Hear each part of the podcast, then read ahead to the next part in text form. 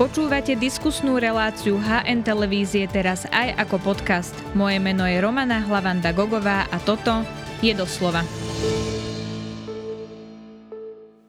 Vláda chce zmeniť zákon, ktorým sa riadi úrad na ochranu oznamovateľov. Podľa ministra spravodlivosti opravujú chyby, ktoré sa v systéme ukázali. Prečo s tým práve úrad nesúhlasí, pýtať sa budem jeho predsedničky Zuzany Dlugošovej. Vítajte v relácii doslova. Dobrý deň, ďakujem za pozvanie. My ďakujeme pekne, že ste prišli, pani Dlugošová. Vy teda tvrdíte, že tie zmeny, ktoré pripravila vláda a ministerstvo spravodlivosti ohrozujú oznamovateľov. Ako?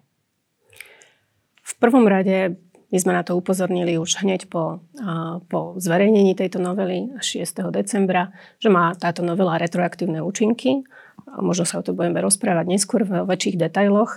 A okrem iného podľa nás spôsobí odstrašujúce účinky pre oznamovateľov, teda nebude pre nich motivačná a zároveň spôsobí podľa nás aj marenie vyšetrenia, aj veľkú právnu neistotu pri interpretácii jednotlivých ustanovení. Vy hovoríte o veľkej právnej neistote. Minister spravodlivosti hovorí úplný opak, že to začína byť právna istota a že vlastne len opravujú chyby, ktoré sa vlastne ukázali pri tom, ako sa uh, začal používať tento zákon a úrad uh, začal teda fungovať tak, ako má. On teda hovorí, že ide o rovnosť zbraní. Napríklad, keď má možnosť podať opravný prostriedok ten samotný subjekt, ktorý dostane takúto ochranu, tak takéto isté právo by mala mať aj druhá strana. To je teda vyjadrenie ministra spravodlivosti. Vy s tým nesúhlasíte? Nesúhlasíme s tým a podľa mňa ide o nepochopenie toho inštitútu a my sme sa snažili ho vykladať v tej najlepšej viere a v tom zmysle a účelu, účele tejto, to, tohto právneho predpisu, pretože koniec koncov ten právny predpis pôvodne pripravovala a schvaľovala vláda ešte pána Roberta Fica a Petra Pellegriniho neskôr a v roku 2019. Cieľom tohto inštitútu statusu chráneného oznamovateľa je vlastne vytvoriť väčší komfort a väčšiu istotu v tom, že sa mu nič nestane tomu oznamovateľovi, ak poukáže na závažné porušovanie zákona, prípadne naozaj na vážne podozrenia z trestnej činnosti. A tá záruka zo strany štátu má spočívať v tom, že ho ako keby zaradiť do osobitného právneho režimu takéhoto človeka, ktorý vlastne vystúpil na obranu verejného záujmu a upozornil orgány činné v trestnom konaní na závažné porušovanie zákona. A v rámci tohto právneho režimu je potom úlohou štátu, aby ho preventívne ochránil. A tá preventívna ochrana spočíva v tom, že keď zamestnávateľ následne bude chcieť urobiť voči nemu pracovnoprávny úkon, preložiť ho, dať mu výpoveď, tak musí sa najprv opýtať, respektíve musí dať túto situáciu preveriť preventívne Úradu na ochranu oznamovateľov. Aby sa nejednalo napríklad o šikanu toho zamestnanca, ktorý začal hovoriť o niečom, čo sa v jeho firme deje. Aby sme a... vylúčili, že vlastne môže ísť o odvetu, pretože je prirodzené, že ako náhle nastane takáto konfliktná situácia, a tá skúsenosť hovorí roky, rokúce, nielen na Slovensku, ale aj v celej Európe, že tí ľudia naozaj čelia obrovským tlakom a šikane a práve preto, aby sme tomu predchádzali a aby sme nedemotivovali motivovali takýchto ľudí, tak sme poskytli vlastne takýto spôsob preventívnej ochrany. Takže vy hovoríte, pani Dlugošová, že keby tento opravný prostriedok mala napríklad aj firma alebo ten zamestnávateľ, u kom ho nahlási ten oznamovateľ, že sa teda deje napríklad korupcia, takže by sa aj on dostal teda do toho špecifického právneho režimu a vlastne by v tom právnom režime boli aj ten subjekt, čiže ten človek, ktorý oznamoval korupciu, ale aj tam, kde sa korupcia diala, čiže napríklad nejaká firma? To nie. To nehovoríme. Hovoríme o tom, že zamestnávateľ do štádia, kedy si vlastne štát s tým konkrétnym oznamovateľom vyrieši tú otázku, či je tu dôvod na udelenie tejto preventívnej ochrany, do toho momentu ani potom sa to zamestnávateľa priamo netýka. A teda nemôžno hovoriť o nejakom vyvažovaní práv, pretože v tom konaní sa ne, nejedná o práva zamestnávateľa, ale o práva, predovšetkým práva oznamovateľa, ktorého v tomto prípade štát ide ochrániť. A až v, sa, až v momente, kedy úrad na ochranu oznamovateľov prípadne do toho vstúpi a nedovolí, veľmi ľudovo sa teraz vyjadrujem, ale nedovolí, napríklad nesúhlasí mm-hmm. s konkrétnym právnym úkonom, vtedy sa zasahuje do práv zamestnávateľa a vtedy má samozrejme zamestnávateľ všetky práva brániť sa a poukázať na to, že napríklad rozhodnutie úradu na ochranu oznamovateľov nie je v súlade so zákonom. A tak je zákon aj nastavený, tie práva tam garantované sú vrátane príslušnej správnej žaloby, kedy môže byť toto rozhodnutie namietané jeho nezákonnosť na správnom súde. A teda tá podstata je práve v tom, že keď my povieme subjektu, ktorého sa to potenciálne týka, to vyšetrovanie alebo to podozrenie stresnej činnosti, že nejaká trestná činnosť sa tu deje zrejme a tento tvoj zamestnávateľ to o tebe povedal a prípadne dokonca špecifikuje, čo konkrétne, pretože takto novela dnes znie, že by tam mali byť uvedené tá dôvody. novela znie, že vlastne... mal zamestnávateľovi oznámiť obsah tej pod, e, toho podozrenia stresnej činnosti a toto je prečo problém, že by ten zamestnávateľ vedel, čo sa deje u neho. Samozrejme, je, zamestnávateľ je priamo v konflikte záujmov, pretože buď priamo právnická osoba, alebo konkrétni zamestnanci, alebo priamo nadriadený, alebo šéf firmy, alebo inštitúcie, môže byť priamo subjektom potenciálneho trestného stíhania v budúcnosti a nedáva žiadnu logiku, aby z orgány v trestnom konaní informovali samotného zamestnávateľa, že je tu podozrenie stresnej činnosti, asi ťa budeme stíhať, asi ideme niečo vyšetrovať, tak priamo dávame náznaky, že môže začať mariť vyšetrovanie alebo e, dô, mariť dôkazy a podobne. Takže, Toto by sa mohlo stať, keby tá novela prešla tak, ako je dnes napísaná. Áno, vytvára toto riziko a nie je e, z tých ustanovení vôbec jasné, čo teda konkrétne, ak sa má zamestnávateľ právo odvolať voči tomu statusu chráneného oznamovateľa, musí sa odvolať na základe nejakých dôvodov. A tie dôvody majú byť uvedené v tom rozhodnutí a nedáva mi absolútne žiadnu logiku, aby zamestnávateľ v tomto štádiu konania bol informovaný o tejto veci práve z dôvodu naozaj rizika marenia vyšetrovania, ale čo je dôležité podotknúť je, že práve týmto konaním sa automaticky zverejňuje identita oznamovateľa.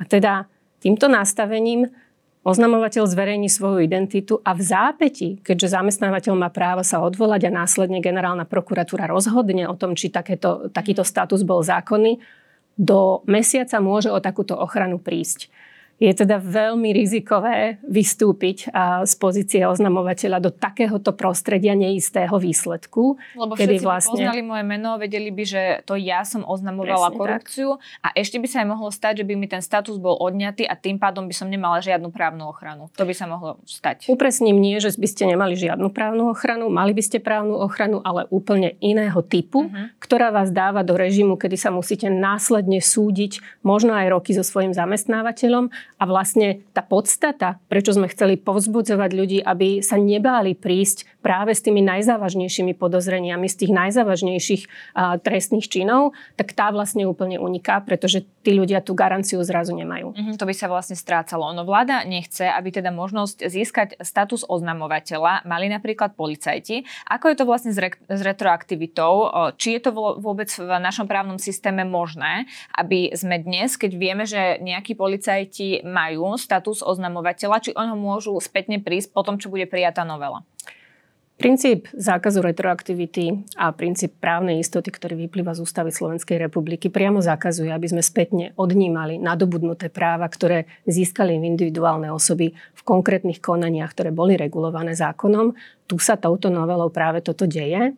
A ja chcem len podotknúť, že my sa k tomu nevyjadrujeme z dôvodu, že by sme mali na mysli konkrétne prípady, lebo tá novela sa javí, že je šitá na konkrétne príklad, prípady a možno práve preto je vnímaná tak kontroverzne, ak sa niekto k tomu vecne vyjadrí a, a, a možno zo strany vlády je to vnímané ako robenie politiky, ale v zásade toto nemôže byť určite e, témou, ktorá, a vám sa to javí, toto má že bola písaná na konkrétne prípady? Javí sa mi to tak, že to bolo písané na konkrétne prípady, ale z mojej pozície ako šéfky úradu na ochranu oznamovateľov my sa nepozeráme na právnu úpravu cez konkrétne prípady. Samozrejme, skúmame aj to, ako to môže dopadnúť na konkrétne prípady, ktoré už poznáme a ktoré evidujeme. Sú to teda prípady vyšetrovateľov ale... NAKA, ktoré boli medializované? Áno, ale dôležité je pozrieť sa pri každej právnej úprave, že pôsobí proti všet, teda vo, vo vzťahu k všetkým a, a zároveň sa musíme pozrieť na to, aký to bude mať efekt na to právne prostredie a aj na konec koncov dôveryhodnosť celého toho systému. A či ja čo hovoríte. Na vašej strane ako keby generálny prokurátor Maroš Žilinka, ktorý upozornil na to, že tam môžu byť pochybnosti o tej re- retroaktivite a a túto časť kritizoval a tiež aj informoval Petra Pellegriniho ako predsedu parlamentu, že by bolo najlepšie, keby sa táto časť nejakým spôsobom zmenila. Vy to chápete tak, že generálny prokurátor vám zastal stranu? Uh, nemyslím si, že nám zastal stranu, myslím, že postupoval úplne autonómne. My sme sa síce vyjadrili hneď ako prvý, že, je to, že táto rotre, novela je retroaktívna, ale neviem, či to pán generálny prokurátor vnímal, to naozaj neviem. Nehovorila tak som skúsim opýtať inak. Či ale každopádne to, myslíte podporil. to isté, čo Maro Žilinka? O tom ide. Áno, ja som nečítala vyjadrenie uh, pána, pána generálneho prokurátora, ale v tom, v tom základnom vyjadrení, že ide o retroaktívne účinky, v tom sa určite zhodneme, minimálne sa to tak javí, nevieme, aká bude reakcia na, na tú úpravu, ktorá bola avizovaná, že sa bude riešiť. No ešte pred tým, ako sa vyjadril generálny prokurátor, sa vyjadril minister Susko k tejto retro, e, retroaktivite a on povedal, že ide o nepravú retroaktivitu, lebo sa to neruší od začiatku, teda mení sa účinnosť e, toho zákona až odkedy nadobudne platnosť a on upozornil, že zákon o policajnom policajnom zbore a zákon o ochrane oznamovateľov sa dostali do konfliktu a že to jednoducho je potrebné vyriešiť. Pretože minister má postaviť mimo službu policajtov, ktorí sú trestne stíhaní a toto bola veľká diskusia pred pár týždňami. Tak nemá minister pravdu, že tu sa ukázalo, že ten zákon nebol písaný dostatočne jasne, keď sa dostal do konfliktu s iným zákonom? Ja nesúhlasím s tou tézou, že sa zákon dostal do konfliktu s iným zákonom. Tie zákony fungujú popri sebe a sú zladiteľné. Koniec koncov náš zákon sa dostáva potenciálne do konfliktu s každým zákonom, ale teraz to beriem veľmi uh, zjednodušene vyjadrené. Oni nie sú v konflikte nejakom nezlučiteľnom. Jediné, čo sa vlastne úpravou, lebo to je vlastne špecifická situácia a samozrejme právne vzťahy príslušníkov policajného zboru upravuje osobitný zákon, pracovnoprávne vzťahy, zákonník práce, zákon o štátnej službe, zase služobný pomer uh, štátnych úradníkov. A do toho môže zrazu vstúpiť tak trošku ako klín a situácia, že máte na pracovisku chráneného oznamovateľa, ale to platí pre každého jedného zamestnávateľa. To je vlastne len režim, ktorý, ako som vysvetľovala na začiatku, vlastne vstupuje a možno trochu komplikuje a mierne predlžuje, ak to máme z toho praktického hľadiska sa na to pozrieť, proces výpovede, proces preloženia. Ale neznamená to, že oni sú nezlučiteľné. My predsa ako úrad na ochranu oznamovateľov Nezaoberáme sa, keď rozhodujeme len zákonom na ochranu oznamovateľov. My berieme do úvahy aj, či ten postup je zákonný v zmysle iných zákonov. A práve to je súčasť toho zvažovania. A teda ja dokonca nevidím žiaden konflikt ani so zákonom o služobnom, služobných pomeroch príslušníkov policajného zboru. Nie, lebo minister Nie. vnútra to takto komunikoval. On teda hovoril, že týchto policajtov musel postaviť mimo službu a že sa musel riadiť podľa tohto zákona a že podľa zákona o ochrane oznamovateľov to tak urobiť nemal. Ja Roz... parafrázujem sa. Áno, ro- rozmýšľam, nie že by som nemala odpovedať, rozmýšľam, ako to vysvetliť čo najjednoduchšie. Zákon o služobnom vzťahu príslušníkov policajného zboru veľmi jasne určuje, kedy má povinnosť minister postaviť niekoho mimo službu. Zároveň tam dáva nejaké zákonné podmienky. A v rámci toho my poukazujeme na to, že tie podmienky bolo treba zvážiť a keďže je tam nejaká úvahová zložka, práve v takýchto situáciách, kedy zákon pripúšťa aj nejakú mieru úvahy a toho konkrétneho štátneho orgánu alebo inej inštitúcie, tam vstupuje do hry aj to, že má uh, teda túto situáciu nechať posúdiť na úradu na ochranu oznamovateľov. To sa malo udiať a to neznamená, že tie dva zákony sú nezlučiteľné. Úrad sa na, by sa pozrel na tú situáciu, keby pán minister vnútra postupoval v zmysle nášho zákona a obrátil sa na náš úrad so žiadosťou. My by sme tú situáciu posúdili z hľadiska toho, či nemohlo ísť o odvetu a jednoducho by sme sa k tomu vyjadrili v rámci riadneho správneho konania. Ja tam nevidím žiaden právny rozpor, Čiže právne predpisy fungujú vedľa seba. Policajta, ktorý je trestne stíhaný, postaviť mimo službu, ak má ale ten status chráneného oznamovateľa, tak je dôležité, aby sa k tomu vyjadril aj úrad, či náhodou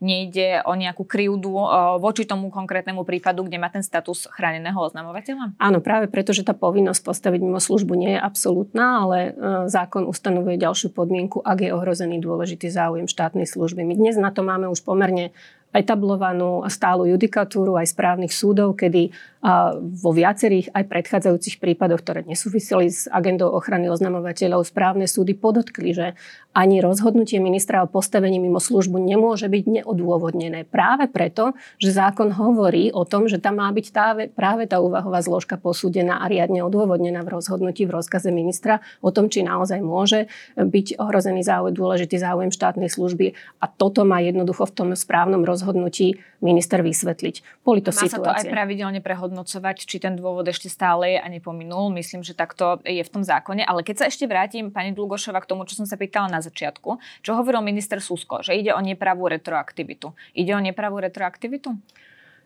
Nejde o nepravú retroaktivitu a nechcem teda posluchačov a divákov uh, úplne uh, zavaliť nejakými právnymi detailmi. Skúste mnoho. jednoducho. Mhm. Skúsim teda jednoducho. Uh, o nepravú retroaktivitu ide vtedy, keď síce do budúcnosti sa upravujú tie vzťahy inak, novou právnou úpravou, lebo samozrejme to je možné, zákonodarca má na to vždy plné právo meniť do budúcnosti nejaké vzťahy, ale zároveň uznáva základ nadobudnutých práv a povinností v zmysle predchádzajúcej právnej úpravy. Tu sa to nedeje a podľa nášho názoru ide o jasnú zakázanú retroaktivitu, pretože my spätne odnímame práva a povinnosti tých príslušníkov policajného zboru a konec koncov aj korešpondujúce práva a povinnosti e, príslušných štátnych orgánov, ktoré boli získané na základe predchádzajúcej právnej úpravy v riadnom konaní v zmysle zákona. A to sa vlastne deje. A tá druhá stránka retroaktivity, na ktorú poukazujeme, je, že vytvárame možnosť spätne revidovať všetky statusy chránených oznamovateľov, ktorí boli doteraz získané. Takže to sa netýka len príslušníkov policajného zboru, ale všetkých doterajších bežných zamestnancov, ktorí získali takýto status práve preto, že prispeli k odhaleniu nejakej trestnej činnosti. A toto môže byť na základe novej právnej úpravy, na základe nových právnych podmienok dneska prehodnotené. Teda môže sa vám stať, že máte dva roky ochranu a zrazu na základe nového konania, ktoré otvára túto možnosť, práve táto novela, zamestnávateľ môže oponovať, že takáto ochrana byť udelená nemala a vám zrazu bude odňatá. A to je obrovská právna neistota. Uh-huh. No to, čo uh, by sa malo stať po tejto novele, je, že z toho budú vyňatí policajti, že oni by takýto status nemali získať. Áno, faktom je, že oni sú tí, ktorí by mali vyšetrovať tú trestnú činnosť, tak asi je to trochu zvláštne postavenie, keď policajt dostane takýto, takúto ochranu, nie?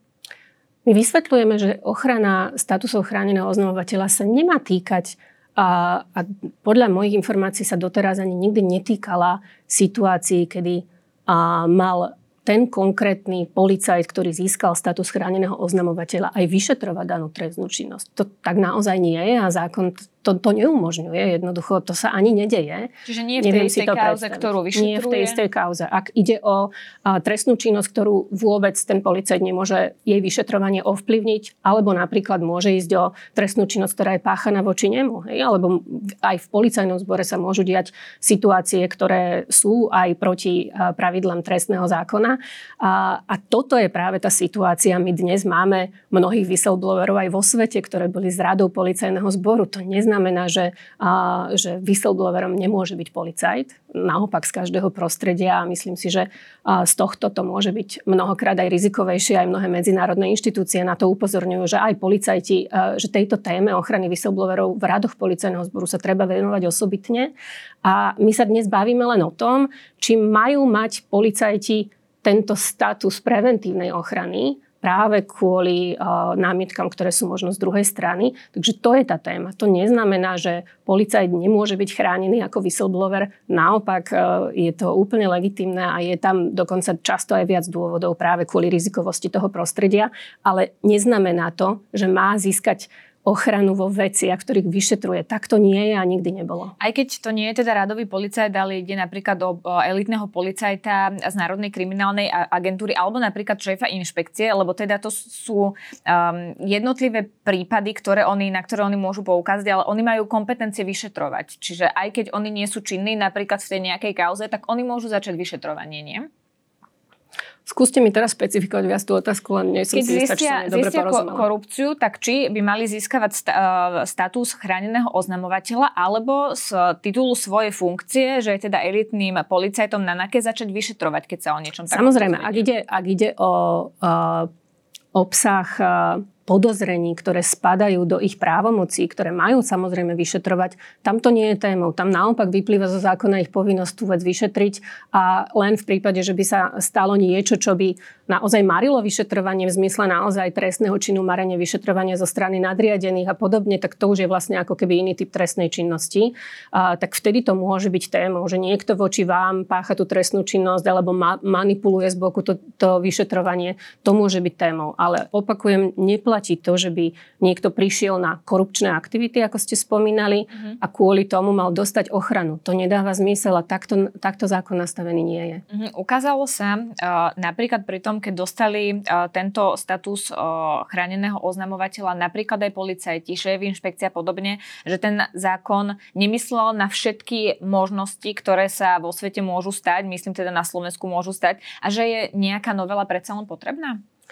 My hovoríme dlhodobo, eh, že novela je potrebná a veľmi aktívne sa zúčastňujeme, ak je to možné, všetkých debát a zúčastňovali sme sa takýchto konzultácií aj počas predchádzajúcej vlády, keďže my na jar sme novelizovali tento zákon a my sme mali mnoho námetov aj už z doterajšej právnej praxe, ktorú úrad doteraz mal, kde sme upozorňovali možno na niektoré nedotiahnuté ustanovenia. Vtedy sa prijala, prijalo stanovisko, že sa bude robiť len minimalistická novela v tom, aby sme boli v súlade so smernicou, teda išli sme po tých takých ako keby základných mílnikoch toho, čo od nás požaduje smernica. Mhm. Ale my ako úrad máme množstvo námetov na zlepšenie a, a dokonca myslím si, že aj práve v procese statusu chráneného oznamovateľa, myslím si, že je tam priestor na zlepšenie, je tam priestor na, na vyjasnenie niektorých inštitútov, aj toho, koho sa to má týkať a koho sa to týkať nemá. Ale sme presvedčení o tom, že tak, ako je navrhnutý dnes, je skôr hroz, hrozbou ako pomocou a zároveň vyzývame na naozaj vecnú konštruktívnu diskusiu, lebo aj my si myslíme, že niektoré ustanovenia treba vyprecizovať tak, aby nevznikala nejaký typ právnej neistoty ohľadom interpretácie. Vy ste si mysleli, že budete ako úrad prizvaní k tvorbe tej legislatívy, lebo ono bolo asi zrejme, že táto koalícia nejakým spôsobom ten zákon novelizovať bude, veď dokonca sa objavili aj informácie, či tento úrad nezrušiť. Myslím, že minister životného prostredia Tomáš Taraba to viackrát hovoril, že teda by sa mala otvoriť takáto diskusia. Čiže ono bolo jasné, že minimálne k nejakej novele príde, tak vy ste očakávali, že budete prizvaní ako úrad k tomu, aby ste sa vyjadrili k tomu, ako by tá novela mala vyzerať? Pozrite, ja to očakávam z princípu v, z hľadiska toho, čo očakávam od dobre fungujúceho právneho štátu. Nie ako osoba, ktorej záleží na to, aby, aby mala nejaké slovo z nejakej ješitnosti, skôr z hľadiska princípu spolupráce orgánov, ktoré upravujú nejakú, nejaký typ legislatívy. Je to veľmi citlivá a dôležitá otázka. Je to aj otázka, ktorá je teraz predmetom vôbec diskusie na úrovni Európskej únie. Máme tam aj nejaké povinnosti v zmysle našich, nášho členstva členstva v Európskej únii a zároveň sme inštitúciou, ktorá sa zaoberá tým zákonom každý jeden, každý jeden deň a je len prirodzené, že vidíme možno do útrop toho zákona trochu viac a vieme upozorniť možno na nejaké rizika toho, čo, čo to môže procesne spôsobiť v praxi. A to sa snažíme vysvetľovať naozaj, pretože je len normálne, že každá inštitúcia má nejakú svoju e, per, um, pardon, nejakú svoju expertízu. Uh-huh. A v rámci toho teda poukazujeme na to, že je fajn sa rozprávať, lebo je to veľmi dôležité pri a keby ste sa dozvedeli vy ako úrad alebo vy ako predsednička, že takáto novela existuje, že sa tvorí? Dozvedali sme sa od toho z politických relácií, kde sa nejakým spôsobom naznačovalo, že asi sa zákon meniť bude a potom ak si dobre spomínam, tak eh, prvý deň, kedy to bolo zverejnené, bol deň rokovania vlády, kedy sa aj schválilo. Čiže keď aj verejnosť, tak v tom čase ste sa to dozvedeli Áno, aj vy. Skôr sme tú informáciu nemali. Uh-huh. Ako sa pozeráte na celú situáciu, ktorá vznikla? Lebo vy ste už pani Dlugošova povedali, že bola nejaká drobná novela na jar a Robert Fico o tom povedal, že ľudia na NAKA vedeli, že sú to ich posledné dni vo funkcii, tak si účelovo zmenili zákon, aby boli chránení pred prípadným návrhom na ich odvolanie. On takto teda odôvodňoval tú novelu, ktorá bola myslím, že v máji tak ako sa pozeráte na túto situáciu a vyjadrenia premiéra? Ja si myslím, že asi pán premiér nemal v tomto presné informácie alebo ne, dostal nesprávne informácie, lebo ak sa pozriete na obsah tej novel, novely, tak to sa netýkala ničoho, čo by sa týkalo priamo udeľovania statusov chránených oznamovateľov. Tieto ustanovenia sa vôbec nemenili. Menili sa hlavne pravidla interných systémov oznamovania, čo v tomto smere vôbec nie je témou. To interné systémy oznamovania sa týkajú interného oznamovania na jednotlivých inštitúciách a firmách a zároveň sa zvyšovali pokuty, ale zvyšovanie pokut e, smerovalo tiež k transpozícii smernici, pretože v zmysle smernice majú byť takéto, uh, takéto ustanovenia alebo porušenia pravidel ochrany oznamovateľov efektívne a odstrašujúce a tomu sa to prispôsobilo. Myslím, že v čase, kedy sa prijímala novela, nikto netušil, čo bude. Vy ste viackrát spomenuli smernicu Európskej únie. Vymýka sa novelou ten zákon tejto smernice Európskej únie, podľa ktorej by sme teda mali postupovať? Ja si myslím, že v mnohých aspektoch sa vymyká a vymyká sa uh, v niektorých ohľadoch poukazujeme na to, že, e, že je to nevhodné alebo bude to mať odstrašujúci efekt. A koniec koncov aj ten samotný fakt, že máte nejaké ustanovenie, ktoré môže byť síce nad rámec európskej, európskych štandardov, aj tá preventívna ochrana je nad rámec európskych štandardov, ale zároveň spôsobuje odstrašujúce účinky pre tých oznamovateľov, tak aj to je v rozpore s účelom a duchom smernice, pretože tie pravidla majú byť jasné a majú skôr podporovať oznamovanie, ako ho odstrašovať. To sú explicitné časti zo smernice, ktoré sú tam vyjadrené. A potom sú aj a, niektoré časti, o ktorých sme ešte dnes nehovorili. A novela tam zavádza pojem zjavného zneužitia práva oznamovať alebo zneužitia práva na ochranu. Je to pomerne vágny pojem, ktorý nie je nikde zadefinovaný a znovu vytvára priestor pre neistotu, čo to bude znamenať v praxi pre toho oznamovateľa. A to je priamo v rozpore aj s tým, čo smernica zavádza. Zavádza úplne novú filozofiu pohľadu na ochranu oznamovateľa s tým, že nezáleží na tom, akú má motiváciu oznamovateľ, keď oznamuje akúkoľvek protispoločenskú činnosť, akúkoľvek trestnú činnosť, pretože cieľom je pozrieť sa na to, či tieto podozrenia môžu prispieť k tomu, že štát bude efektívnejší v odhaľovaní trestnej činnosti a či teda pomôže ochrániť verejný záujem. A my vieme, že tie situácie životné môžu byť veľmi rôzne a že dokonca aj oznamovateľ nemusí mať vždy úplne najčistejší úmysel v tom našom ľudskom ponímaní. Môže, sa, môže tá posledná kvapka byť pre ňoho, že sa nahneval na šéfa a oznámi to a ča, do, dlhé mesiace váhal a nakoniec si povedal, že to urobí to je zjednodušene povedané to, čo sa nemá sankcionovať zákonom a nemôže povedať, že niekto to zneužil len preto, že sa aj nahneval na svojho šéfa a nie je to úplne čisté ako kryštáľ.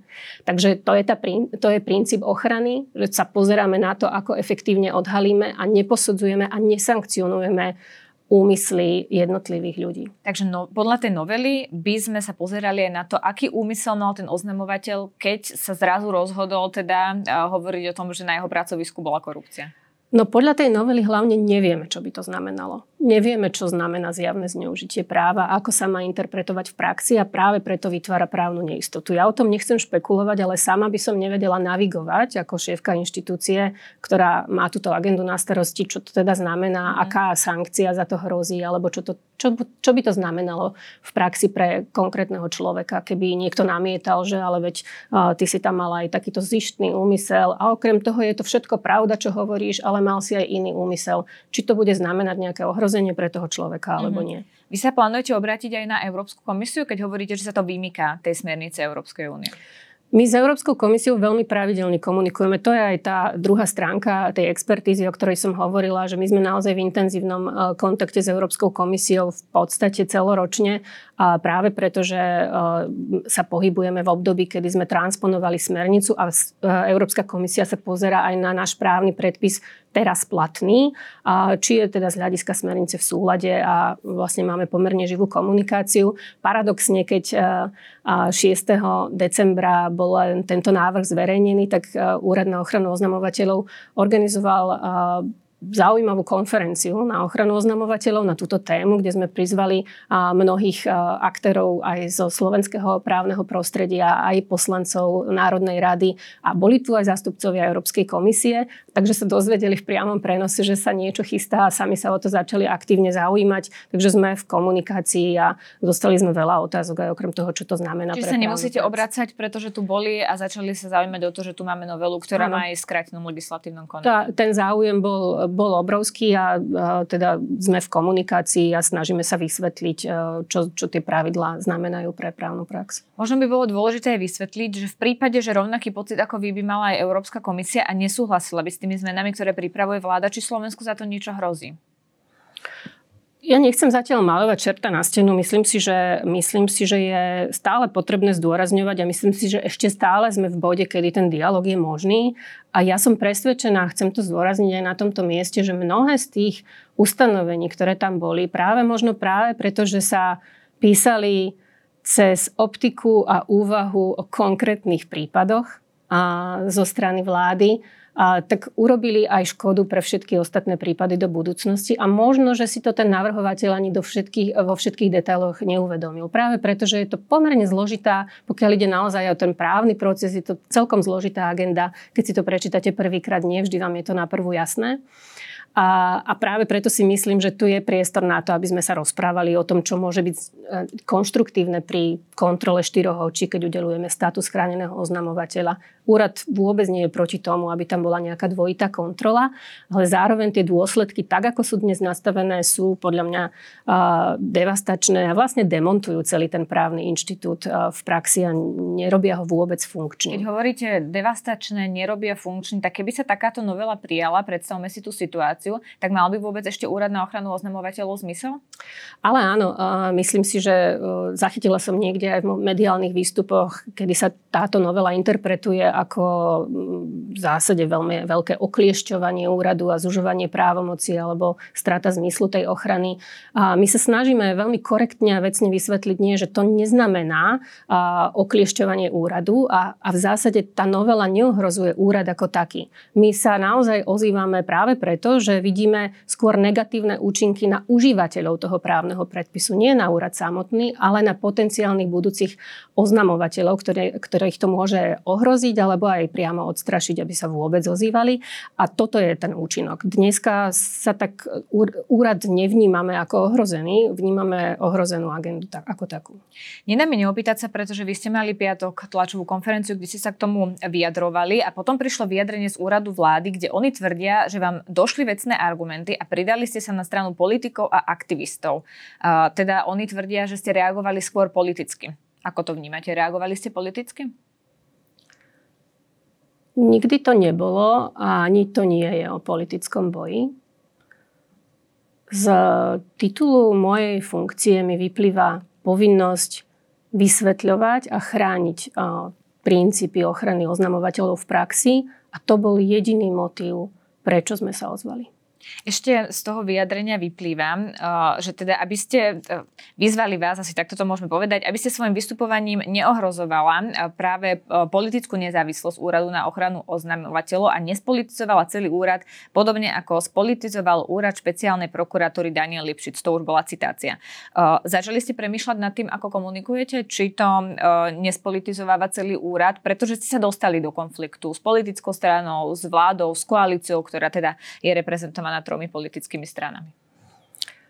Som presvedčená, že by sme reagovali úplne rovnako, keby takýto právny predpis predložila ktorákoľvek vláda. Nie je to vôbec o tom, kto sú osoby a obsadenie. Jediné, na čo upozorňujeme, je, že poďme sa rozprávať, pretože vlastne právne predpisy a aj ten samotný inštitút statusu chráneného oznamovateľa bol písaný za vlád pána Roberta Fica a pána Petra Pellegriniho, takže predpokladám, že sú aj okolo nich ľudia, ktorí ešte boli pri tvorbe tej právnej úpravy. Ja som osobne napríklad pri tvorbe tej právnej úpravy nebola a teda skôr voláme po vecnom dialogu neviem, čo iné by som mohla na to povedať. Naozaj pre nás je to otázka vecnej diskusie, tak aby sme to posunuli ďalej. Nemáme pred sebou obraz konkrétnych prípadov, ktoré chceme riešiť a ktoré, za ktorými vidíme politiku. Naopak, Skôr nám je ľúto, že sa tá téma politizuje, pretože sa tak trošku stráca to hlavné, o čom by sme mali v súvislosti s agendou ochrany oznamovateľov hovoriť. A to je nie zneužívanie, ale to, ako to vieme podporovať v praxi, ako vieme podporovať čestných ľudí a ako by, aby sme ako štát vysielali skôr povzbudzujúce argumenty k tomu, že a, tu je naozaj právna úprava, ktorá ich môže efektívne ochrániť a že vieme navigovať toho človeka a, celým týmto procesom a vysvetľovať, ako ho navigujeme a dnes to skôr ako keby rozoberáme na jednotlivé čiastočky a tie čiastočky z toho vyberáme a zrazu, keď si poskladáme celý ten obraz, tak vidíme, že to nemusí dávať taký zmysel pre toho oznamovateľa. A cez túto optiku sa na toto treba pozerať. A ak sú tu nejaké výhrady. Vravím, aj my máme niektoré vylepšenia a návrhy, tak e, volajme po dialogu a vecnej diskusii. Ja naozaj nemám záujem byť v politickom ringu akýmkoľvek spôsobom. Hovoríte vecná diskusia a dialog. Nebola teda aj chyba možno z vašej strany, že ste si nedohodli stretnutie napríklad s ministrom spravodlivosti alebo s premiérom a namiesto tlačovej konferencie ste mohli teda diskutovať za zatvorenými dverami? My sme v prvom rade nevedeli, že kde sa takýto návrh píše a kde sa, kde sa vlastne bude pripravovať. A vlastne vystúpili sme v prospech dialogu aj pri kauzach, ktoré vypukli mediálne a boli sme v kontakte priamo aj s pánom ministra, ministrom vnútra. A, a rovnako sme urobili aj teraz a listom sme oslovili aj pána premiéra, aj pána predsedu parlamentu so žiadosťou o stretnutie a vysvetlenie. A okrem toho, čo zaznelo na tlačovej konferencii, my sme popri liste, kde sme vysvetľovali svoj postoj, naozaj dali veľmi podrobný materiál, kde vysvetľujeme vo veľa väčších detailoch, ako máme priestor tu v tejto relácii, čo to môže spôsobiť a snažíme sa to robiť aj veľmi ľudskou rečou, tak aby si to mohli prečítať aj poslanci, ktorí nemusia mať právnické vzdelanie. Takže naozaj týka sa to úplne vecných argumentov od toho vysvetľovania, ako konkrétne ustanovenie bude aplikované v praxi a čo môže teoreticky spôsobiť. Takže sa snažíme naozaj predovšetkým vysvetľovať a áno, urobili sme tak ešte pred tlačovou konferenciou a, a rozoslali sme tento list aj spolu s materiálom, o ktorom som hovorila a čakáme na reakciu, snaď, uh, snaď príde ešte. Tak uvidíme, ako to dopadne. Budeme samozrejme sledovať, či novela bude prijatá. Vám ďakujem veľmi pekne, že ste si na nás našli čas. To bola predsednička Úradu na ochranu oznamovateľov Zuzana Dlugošova. Ďakujem pekne za pozvanie. Ďakujeme, že nás počúvate aj vo forme podcastu. Ak chcete podporiť našu tvorbu a kvalitnú žurnalistiku, kúpte si digitálne predplatné HN. Choďte na hnonline.sk lomené predplatné. Ďakujeme.